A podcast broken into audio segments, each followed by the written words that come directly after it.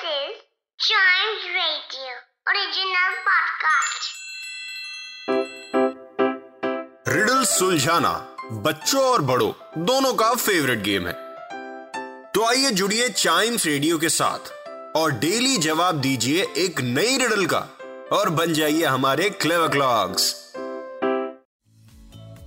Clever clocks का time riddles का time brains की एक्सरसाइज करवाने का टाइम वेल मैंने ब्रेन से इसलिए बोला क्योंकि हमारे दिमाग में दो दिमाग होते हैं। एक कॉन्शियस माइंड एक सब कॉन्शियस माइंड उन सब की एक्सरसाइज हो जाएगी। कैसे? रिडल्स को सॉल्व करके। तो सबसे पहले हम सॉल्व करेंगे रिडल जो मैंने लास्ट एपिसोड में पूछी थी। वो थी white and thin red with in with a nail at the end what is it white है थिन है रेड है and with a nail at the end nail है, भैया, क्या चीज़ हो सकती है?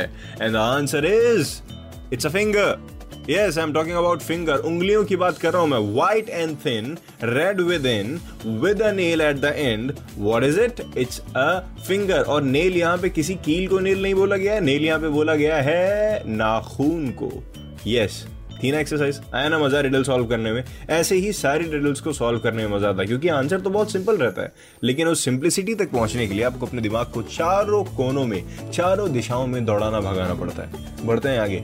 The more you take away the bigger it gets ये नेक्स्ट रिडल है। और इसका आंसर अगर आपके दिमाग में आता है बाई एनी चांस तो आप चाइम्स रेडियो फेसबुक या इंस्टाग्राम पेज पे अपना आंसर शेयर कर सकते हैं अपने नाम के साथ। तो क्या है riddle the more you take away the bigger it gets जितना ज़्यादा आप इसके, इसका पार्ट लेते रहोगे, उतना ज़्यादा ये चीज़ बड़ी होती जाएगी। क्या चीज़ है ये? इसका आंसर दीजिए प्लीज़ और चाइम्स रेडियो के अगले क्लॉक्स के अगले एपिसोड का इंतज़ार ज़रूर करिएगा। साथ ही साथ चाइम्स रेडियो के और भी पॉडकास्ट सुनते रहिएगा।